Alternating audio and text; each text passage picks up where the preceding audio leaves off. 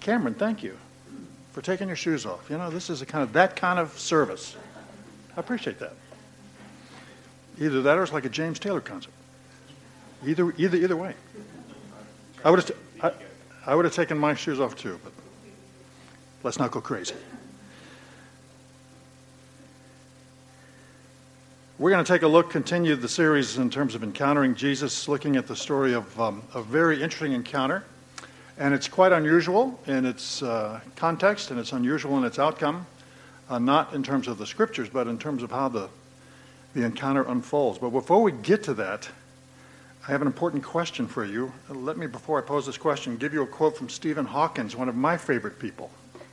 This man has more quotes that I love to use. This is one of them. He says, I wrote an article called Atheists for Jesus. The point of the article was that Jesus was a great moral teacher, and I was suggesting that somebody as intelligent as Jesus would have been an atheist today if he had known what we know. No, I'm not going to ask you to agree or disagree with Stephen, but it begs a very interesting question. How smart is Jesus? Or maybe just a basic question. Is Jesus smart? No? You've got about thirty seconds to discuss this with your, with your neighbor. Come to a conclusion. Would you say that Jesus is smart based on how we would define smart? Okay, go ahead. You got thirty seconds.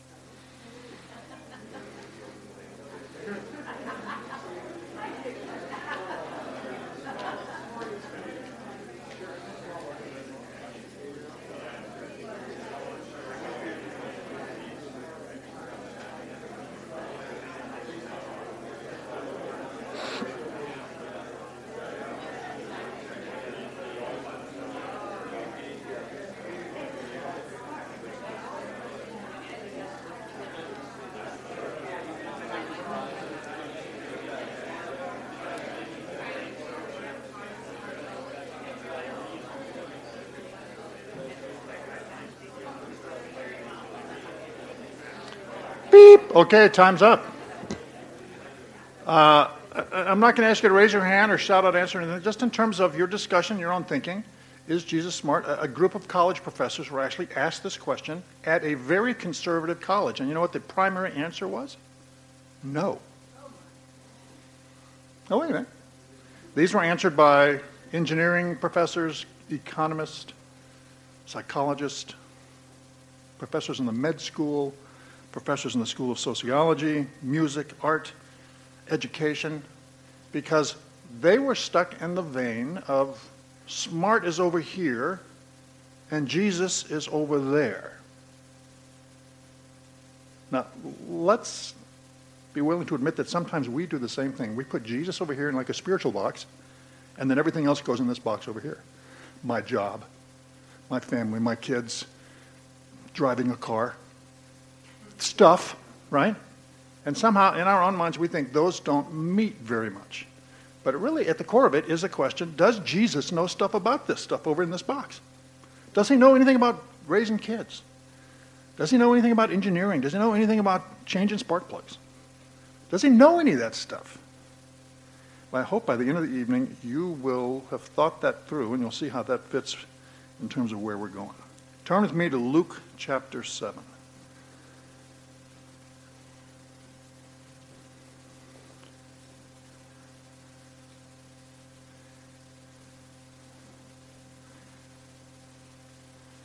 As we read God's Word, let's ask the Holy Spirit to come now.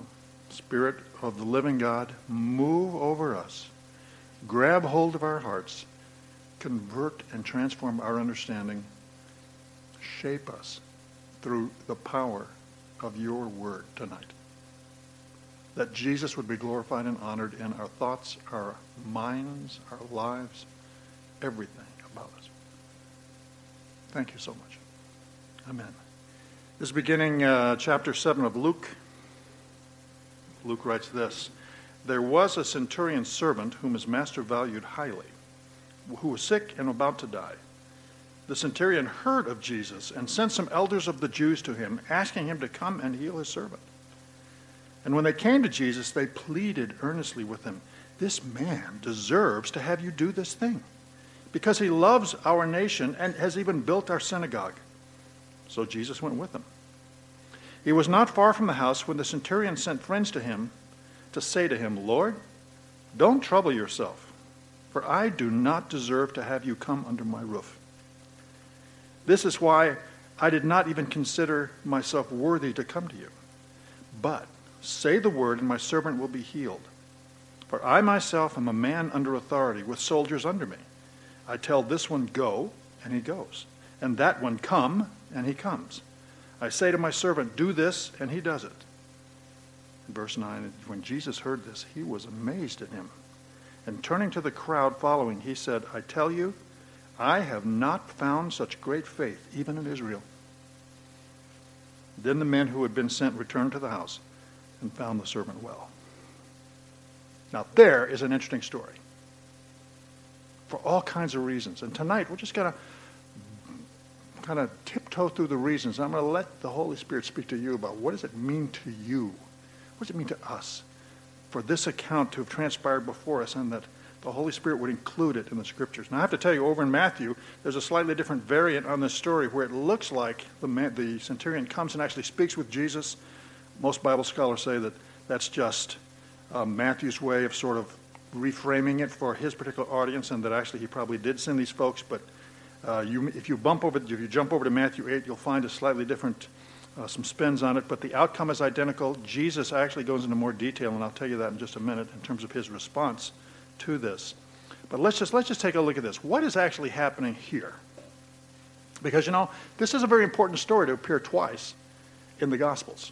It's important enough for the Holy Spirit to want us to figure out what is happening here. So here we have a man who is a what? The Bible describes him as a centurion, but what is that? What is that? Historians, he was a soldier. And what kind of soldier? A Roman soldier, a commander, an officer. Now get this. He's living in the country that his forces are occupying. Jesus is one of the people being occupied by his army, his country, his nation. And he represents that nation to these people. So he's not Jewish, he's Roman. And he's not even connected faith-wise to this whole faith tradition. He's from a completely different worldview altogether. And not only that, he didn't actually live here. He has been transplanted from his home country into this place. This is not his home. And these people, they're not his people. They're just, he's just there to kind of keep things in order, make sure things go the way they're supposed to go. So here we have this opening account. A centurion servant, and it tells, it says in, in the expanded version of the Bible, it says, the man had a bond servant. Now, interesting thing about bond servants, those were men and women who were actually set free. The person who had possession of them actually came and said, I release you. You are free. If we look into the Old Testament, we see this described. It tells us that those servants loved the people they served so much that they said, tell you what, I would prefer to stay your servant for the rest of my life. And they would actually take them to the door frame of the home, and they would take an awl, and they would pierce their ear with it, signifying that you were attached to this family by the piercing of the ear. And then they would spend the rest of their lives in voluntary servitude because of their love for that family, or their love for that person, or their love for what they were doing. And this is the kind of man that this Roman officer is concerned about. It's not just some guy that's working in his house. This is a person that he has a very close relationship with, that he highly values, and this man has chosen to stay in his home. So it's, it's like family to him. And so we see the circumstances that he's, he's at death's door. And then Jesus doesn't, the, the centurion does a very interesting thing. He understands the ways of this country, doesn't he? He knows that he's a Gentile, and this guy, Jesus, and all these other guys, they are Jews. He knew enough about their customs and their traditions to realize what should he never do? What should he never do?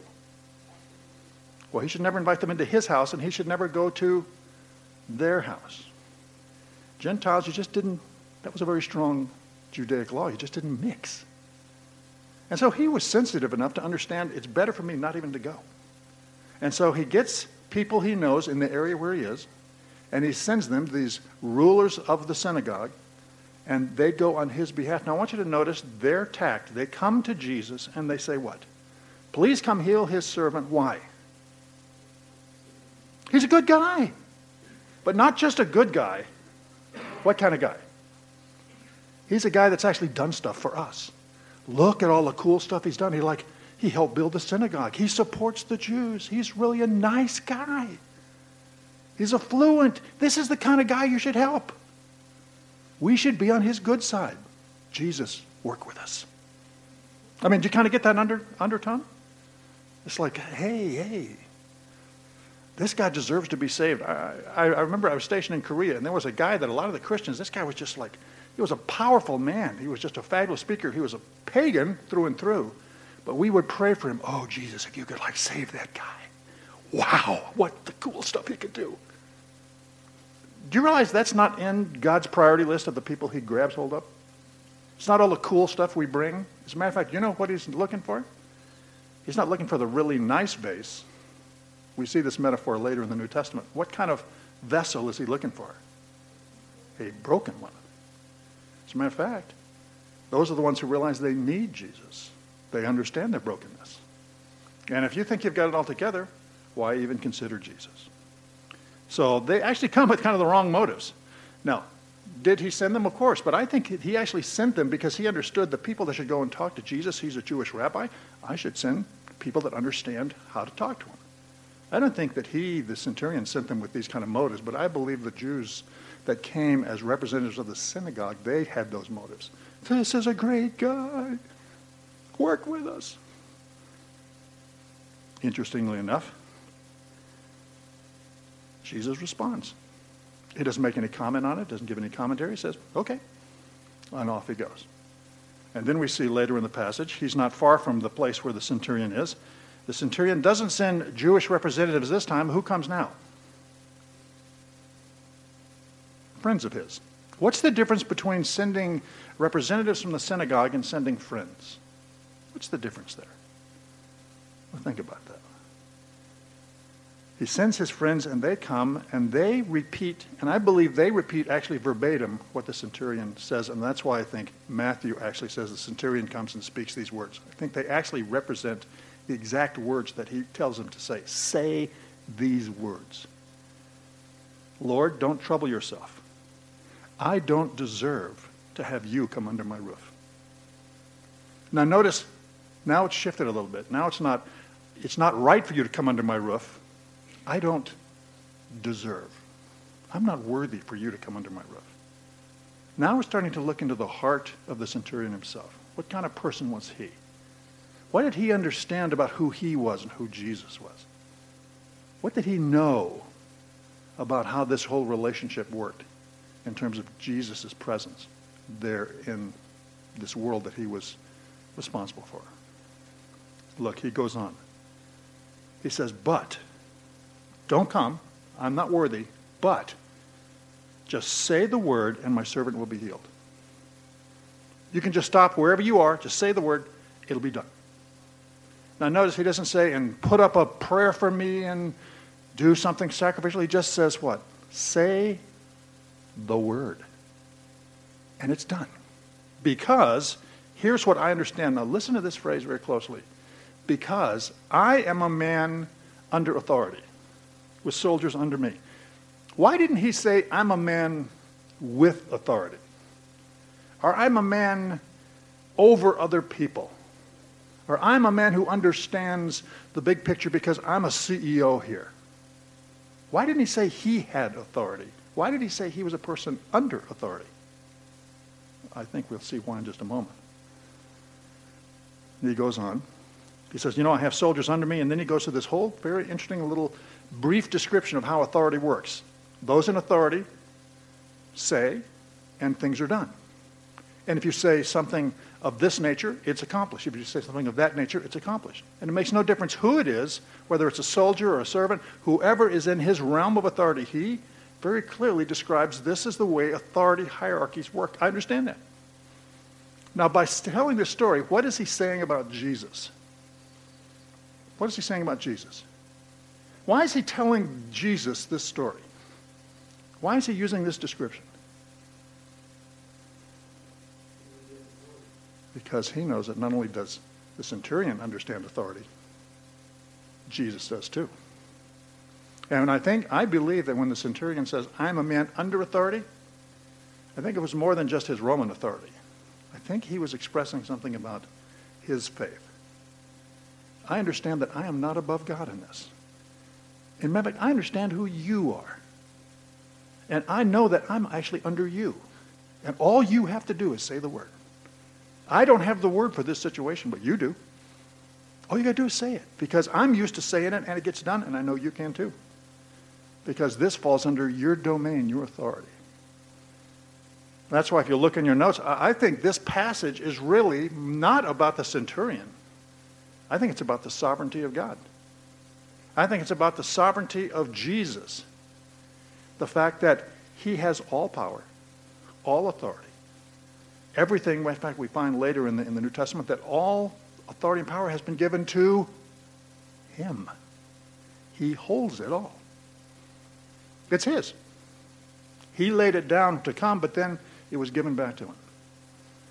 And we find that even to the day of the judgment, he holds all that authority. And I believe the centurion, by faith, knew and understood that. He realized his position. He realized his position both in terms of earthly authority, but he also understood how the spiritual hierarchy worked too. And he saw exactly where he was. And he saw exactly where Jesus was. And he knew that Jesus didn't need to come. He didn't even need to be there. He understood that the sovereignty of Jesus transfixes everything. It, it endures over time, over distance, over location, over culture. All Jesus had to do was say the word, and in another culture, a different kind of person would be touched because of the authority of Jesus. And then we get to Jesus' response. By the way, this is only one of two times in the scriptures where it says Jesus was amazed. We were up in Sedona Uh, last weekend for a conference, and they, the presenter played a couple of clips from the the visual Bible. They had the happiest Jesus in there. That guy was smiling all the time. And like Peter, Peter's walking on the water, and Jesus is there, and Peter comes out, he starts to slip down, and he kind of bursts out laughing like, hey, we're having a good time now. And I thought, I hope that's how Jesus was, because it sounds like, it's like a great guy to hang out with. Just smiling and just enjoying, being serious when he had to. But you know what? We don't see the smiling Jesus much. I know there's the laughing Jesus. But you know, I, Jesus is amazed here. What did his face look like? I, I don't think that was it, but he was amazed. So much so that in both of these passages, Matthew and in Luke, that is a highlighted feature. That Jesus' response is kind of like, oh my gosh, or like, wow! This is... gripped him because something astounding has happened here, and he wants the entire crowd to know exactly what it is. Listen to what Jesus says. When Jesus heard this, he was amazed at him. And turning to the crowd, who, by the way, he's just come from a teaching time where there was a huge crowd and they're following him, and he turns to the crowd, mostly Jews, and he says amazing words, doesn't he? Now consider, he made it quite clear, I've come to the house of Israel. I've come for the Jews. But he turns to them now and he says, this is amazing. This guy gets it and you guys don't. This guy's got the big picture. Y'all have missed it. Listen to what he says in Matthew. When Jesus heard this, he was amazed and he said to those following him, truly, I tell you, I have never found anyone in Israel with this kind of faith.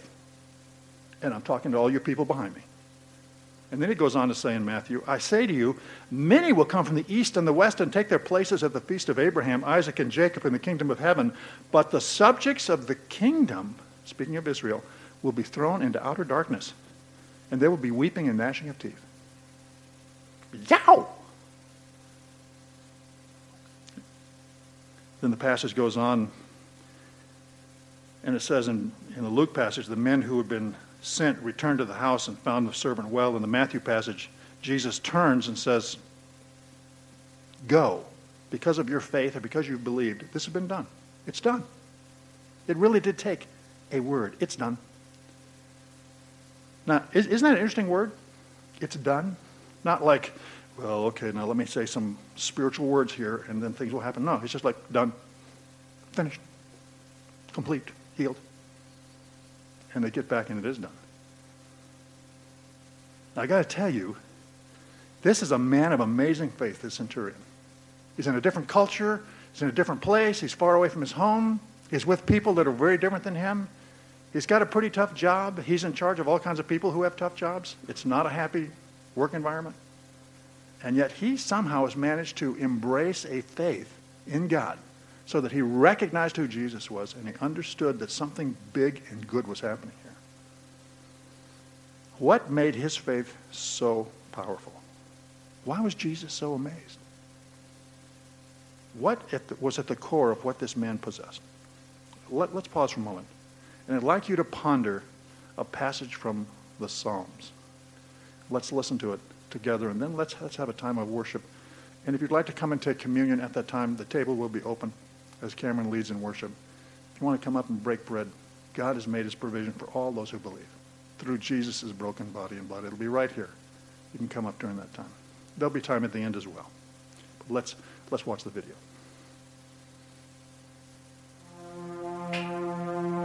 O Lord, you have examined my heart and know everything about me. You know when I sit down or stand up. You know my every thought when far away. You chart the path ahead of me and tell me where to stop and rest. Every moment you know where I am. You know what I'm going to say, even before I say it, Lord. You both proceed and follow me. You place your hand of blessing on my head. Such knowledge, Such knowledge is too wonderful for me. Too great for me to know. I can never escape from your spirit. I can never get away from your presence. If I go up to heaven, you are there. If I go down to the place of the dead, you are there. If I ride the wings of the morning. If I dwell by the farthest ocean. Even there your hand will guide me, and your strength will support me. I could ask the darkness to hide me, and the light around me to become night. But even in darkness, I cannot hide from you. To you, the night shines as bright as day. Darkness, Darkness and light are both alike to you. You made all the delicate inner parts of my body. And knit me together in my mother's womb. My mother's womb. Thank you for making me so wonderfully complex. Your workmanship is marvelous, and how well I know it. You watched me as I was being formed in utter seclusion. As I was woven together in the dark of the womb. You saw me before I was born. Every day of my life was recorded in your book. Every moment was laid out before a single day had passed. How precious are your thoughts about me, oh God. They are innumerable. I can't even count them. They outnumber the grains of sand. And when I wake up in the morning, you are still with me. Search me, oh God, and know my heart. Test me and know my thoughts. Point out anything in me that offends you. And lead me along the path of everlasting life. Psalm one thirty-nine.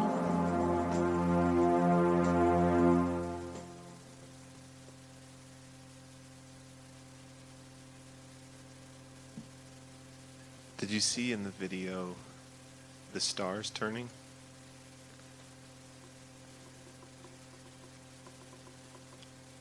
So we are smart enough to know that we're actually turning and not the stars. We just have to look out and remember, oh, that's the God that we're talking about here, who knew us before we were, before we were. And when we sing things like, you're worthy, and we bow down to you, it's a pretty amazing, big God that we're, ta- we're talking about.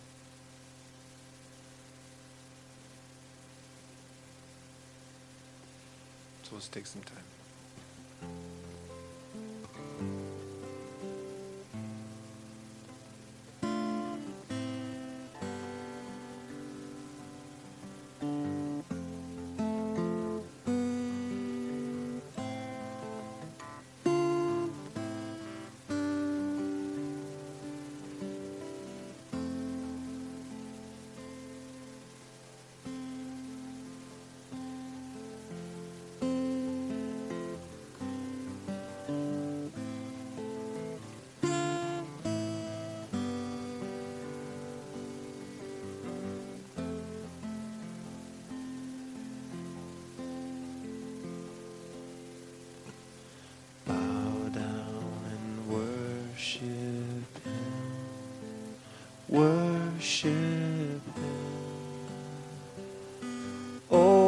worship Him.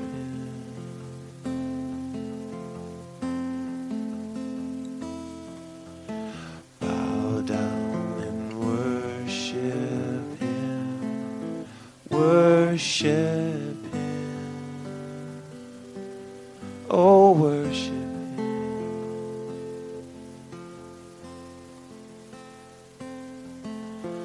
Bow down.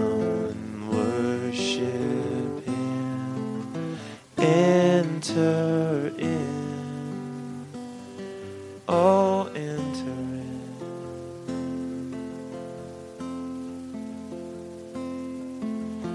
Bow down and worship Him.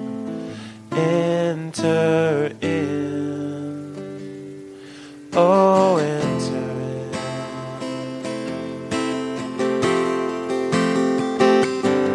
in. Consume fire, sweet perfume, His awesome fragrance fills this room.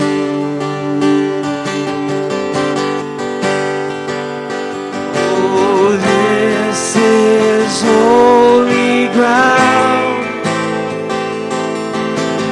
This is holy ground. This is holy ground, so come and bow, bow down, so come and bow, bow down.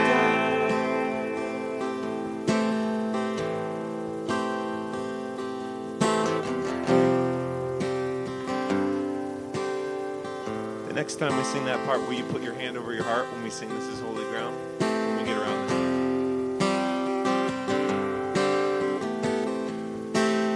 Bow down. Bow down and worship Him. Worship Him. Oh, worship Him.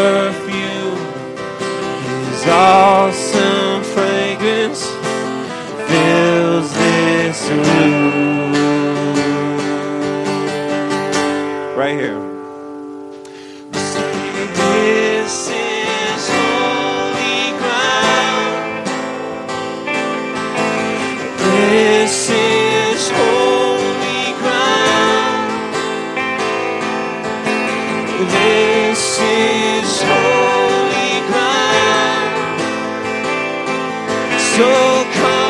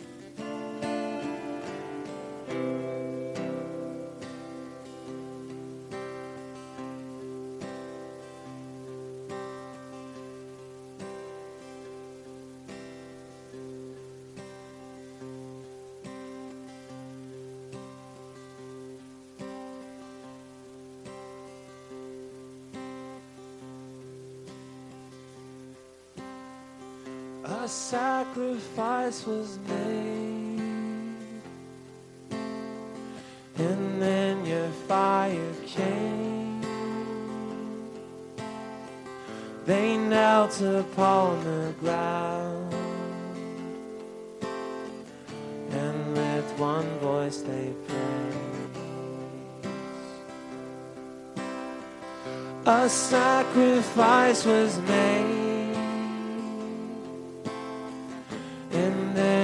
fire came.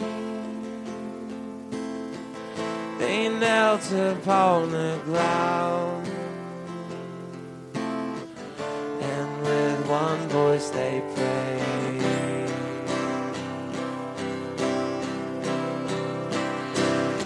You are good, you are good, and your love endures.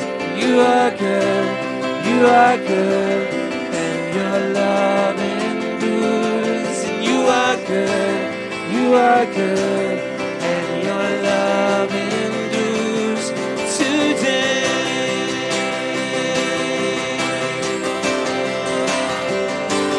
You are good, you are good, and your love endures. You are good, you are good, and your love endures. You are good, you are good, and your love endures today.